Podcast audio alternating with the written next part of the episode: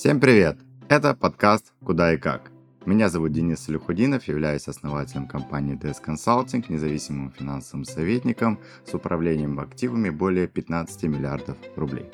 Всем привет, а меня зовут Данил Вивчаренко, являюсь премиальным менеджером в Тинькофф Инвестициях Премиум, консультирую клиентов с совокупным капиталом более полумиллиарда рублей. Здесь мы будем обсуждать, куда лучше вкладывать и как инвестировать, чтобы не потерять деньги. Этот подкаст мы пишем в студии RedBand.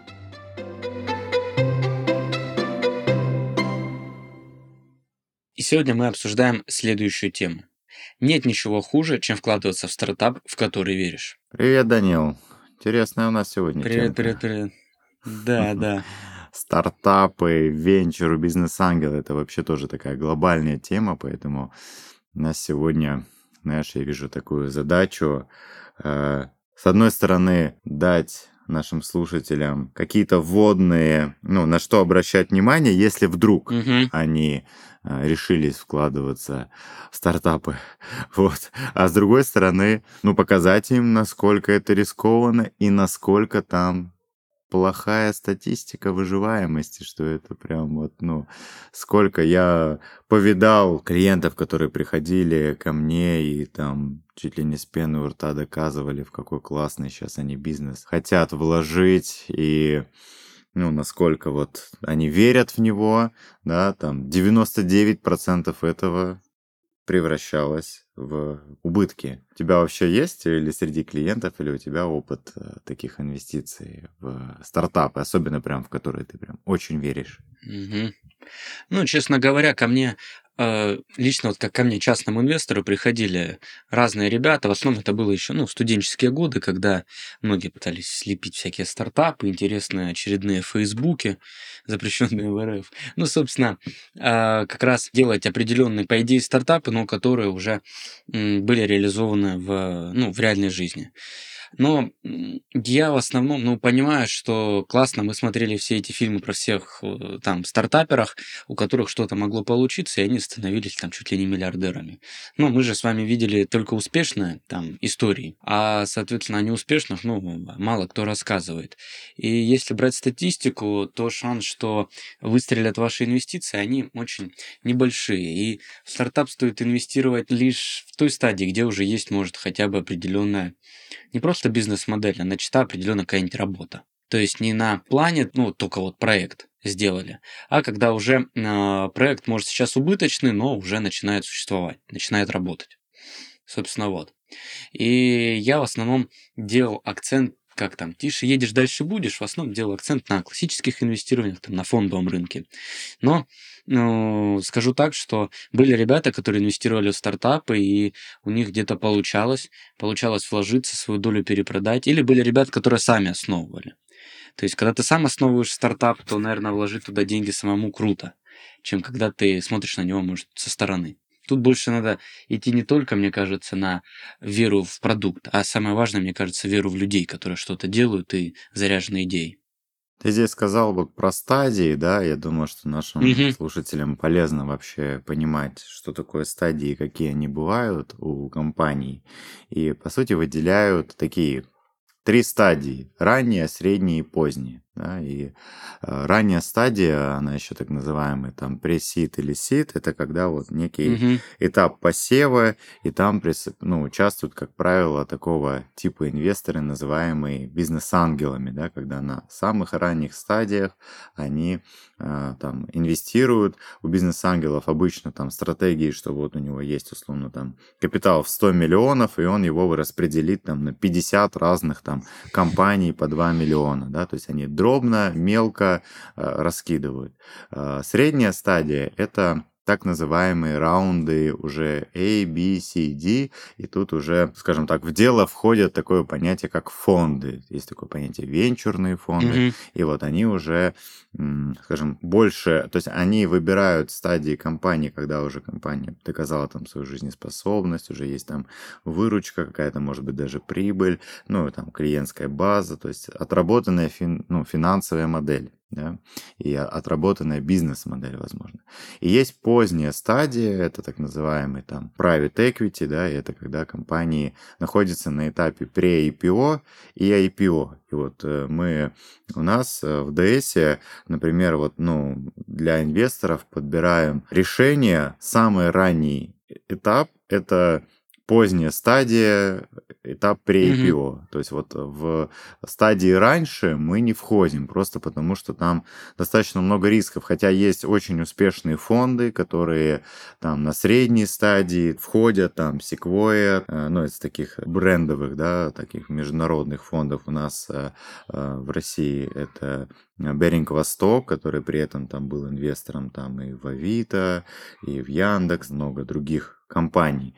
Но опять же, э, что здесь важно понимать инвестору? Средняя статистика, вот вообще, то есть чем раньше раунд, э, чем раньше стадия, да, э, тем э, большая вероятность, что это не выстрелит. Поэтому э, здесь опять же, да, вот про то, как инвестор себя оценивает, он все-таки вкладывает уже в компании, которые состоялись, там и их акции, например, торгуются на бирже, он хочет получать дивиденды или рост, или он верит в том, что у него есть определенная экспертиза, чтобы из вот этих вот молодых, да, там бизнесов проанализировать и вычленить что-то прям, э, где он думает, что он уверен, что классно, да, потому что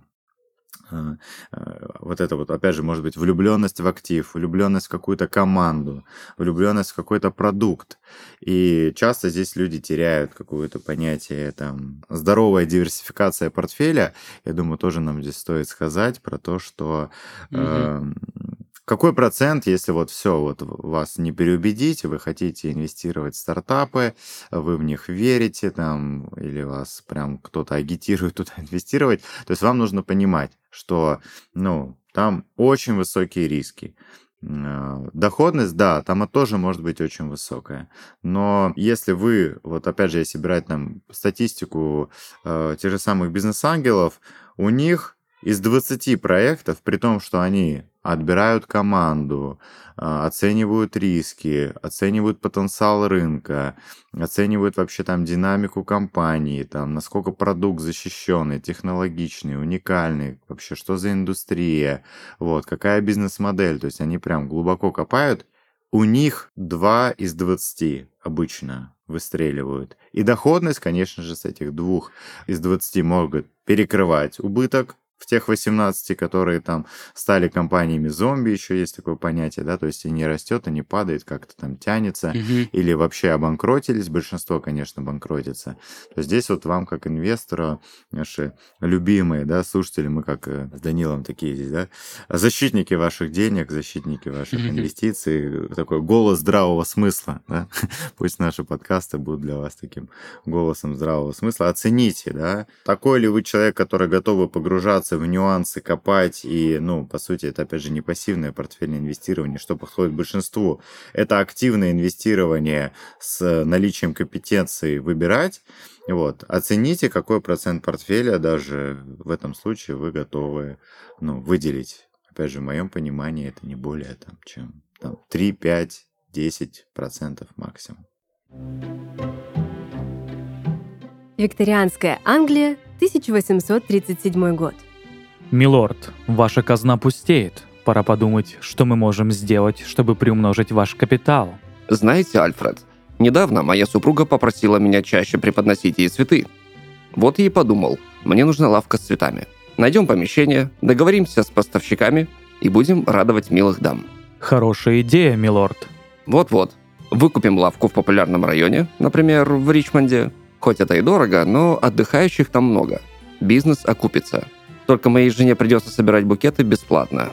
Хм. Вкладывать средства в недвижимость – надежный способ сохранить свои деньги.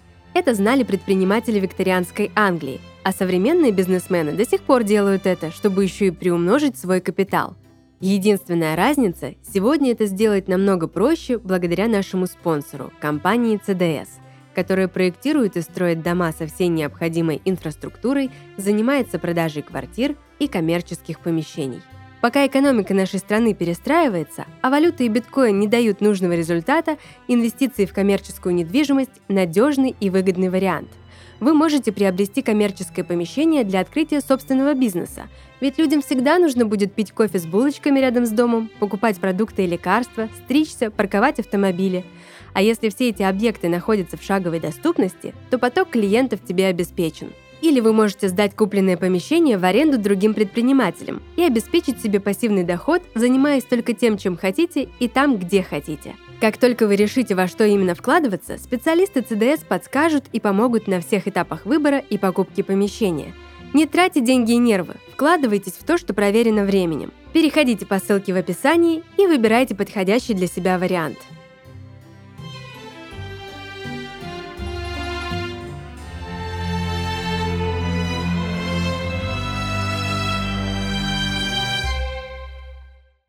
Здесь абсолютно с тобой соглашусь, что надо выделять денежные средства, которые можешь потерять с большей вероятностью, но ты, наверное, инвестируешь не просто даже, что хочешь заработать, а, наверное, для получения определенного удовольствия инвестирования в идею.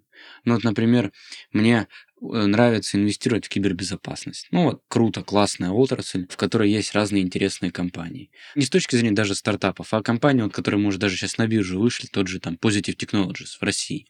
То есть я покупаю акции Positive Technologies просто потому, что как бы верю вот, в кибербезопасность и то, что там в России будет набирать обороты. Я инвестирую не просто даже только в компанию, инвестирую в идею. Мне классно осознавать, что я вот в этом как-то себя ощущаю.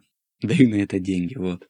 А, так и, наверное, в инвестировании в стартапах, то есть надо понимать, что, может, круто, вы инвестируете в то, во что, может, сами хотите пользоваться, или то, что вы думаете, может помочь другим людям, согласно вашему мнению. Вот тогда, наверное, инвестиции в данные вещи могут даваться легче и, наверное, самое конечное, что, наверное, приносить удовольствие. Ты вот здесь очень важный момент подсветил, что вот даже вот mm-hmm. в этом кейсе, который ты описал, ты, по сути, веришь в какой-то продукт, тебе нравится, в принципе, тема кибербезопасности, да, но при этом ты можешь инвестировать в компанию, которая уже на вот этом всем бизнес-цикле, да, бизнес-пути, на которой будет куча перипетий, там, сложностей, проблем, конкурентов, я имею в виду у вот этой компании, которая, ну, хочет дорасти до какого-то большого бизнеса, очень, ну, просто маленькие шансы статистические. И вот ты как частный инвестор, который там не готов глубоко погружаться, там, суперанализировать, по факту можешь, ну, в хороший продукт, который тебе нравится, инвестировать, ну, просто в компании, которая уже, например, выходит на ай пи о, да. Да, mm-hmm. там, ну, не будет такой доходности, если бы ты заходил там на нее на самых ранних стадиях. Но, во-первых, как узнать, что у такой компании сейчас там раунды инвестиций, потому что на самом деле хорошие компании тоже, да, почему сейчас я это знаю там не понаслышке, мою компанию, меня сейчас взяли такое менторство, в наставничество к двум таким известным на российском рынке предпринимателям, Денис Кутергин и Эдуард Гуринович. И вот Эдуард Гуринович — это кто сделал CarPrice вместе с Оскаром Хартманом, и они ее там дорастили до капитализации там в сто шестьдесят миллионов долларов и продали Беринг-Востоку.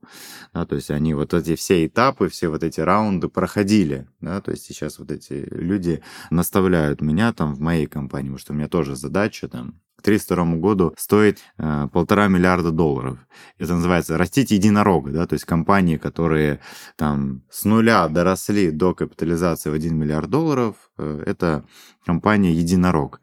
Их очень маленький, в принципе, процент в мире, там, может быть, меньше даже, чем один процент вообще из бизнесов э, дорастает до... Просто статистика такая, неплохо, нехорошо. Вот, и... То есть мы, по сути, наверное, сейчас стадия, вот моя компания именно вот как бизнес сейчас, наверное, вот где-то на этапе раунда там A или B. То есть мы сами сейчас готовимся mm-hmm.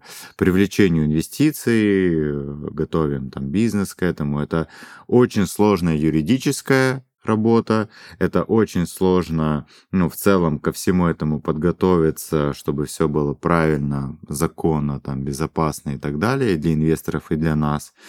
Вот, и я просто понимаю, что и у многих э, компаний, у самих команд нету таких амбиций, Да?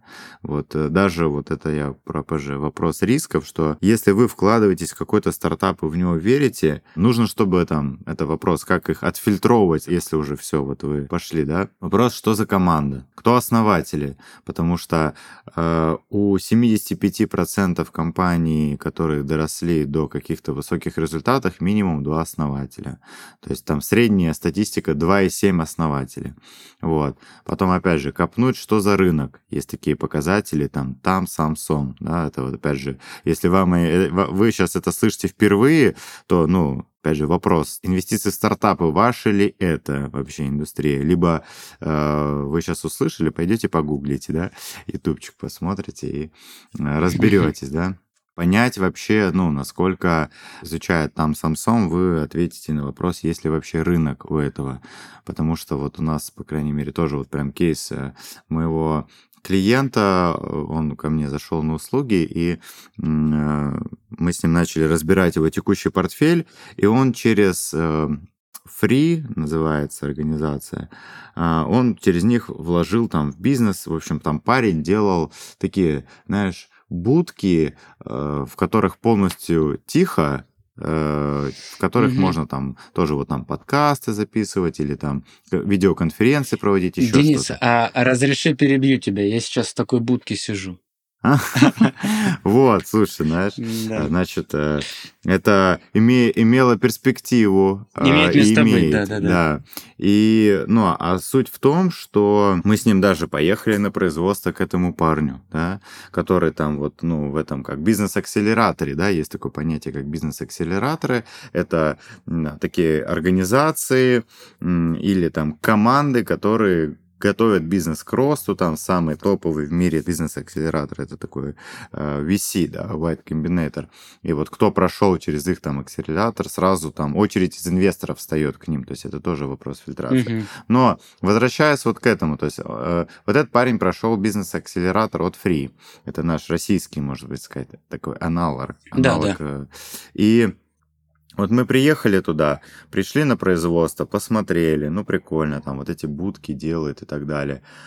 Там, и собственник нам рассказывает, все там вот, делится, там вот такой вдохновленный. Ну, а мы приехали почему? Потому что, то есть там уже был, это актив был уже проблемный, он не возвращал деньги, и бизнес не рос. То есть его бизнес превратился как раз-таки в вот эту модель зомби. То есть он вроде что-то делает, но по факту роста нет. И вот мой клиент-инвестор попросил меня помочь в этом разобраться, да.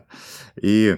Ну, мы задаем этому парню вопросы, там, слушай, а, ну, что дальше с ростом, что у тебя с финмоделью, с расходами? И я вот вижу, что он там, да-да-да, ну, вот у меня сейчас новый продукт, там, классный такой, то есть я вижу, что, ну, у него мысли вообще не о том. Плавает человек, да-да-да. Да, то есть и вот, вот эти вот человеческие факторы, особенно на ранних стадиях, ну, тоже является, наверное, одной из самых частых причин, почему даже какой-то классный продукт, который может быть пушкой востребован, вот видишь, даже ты там им сейчас пользуешься, но именно у этого предпринимателя он не взлетел.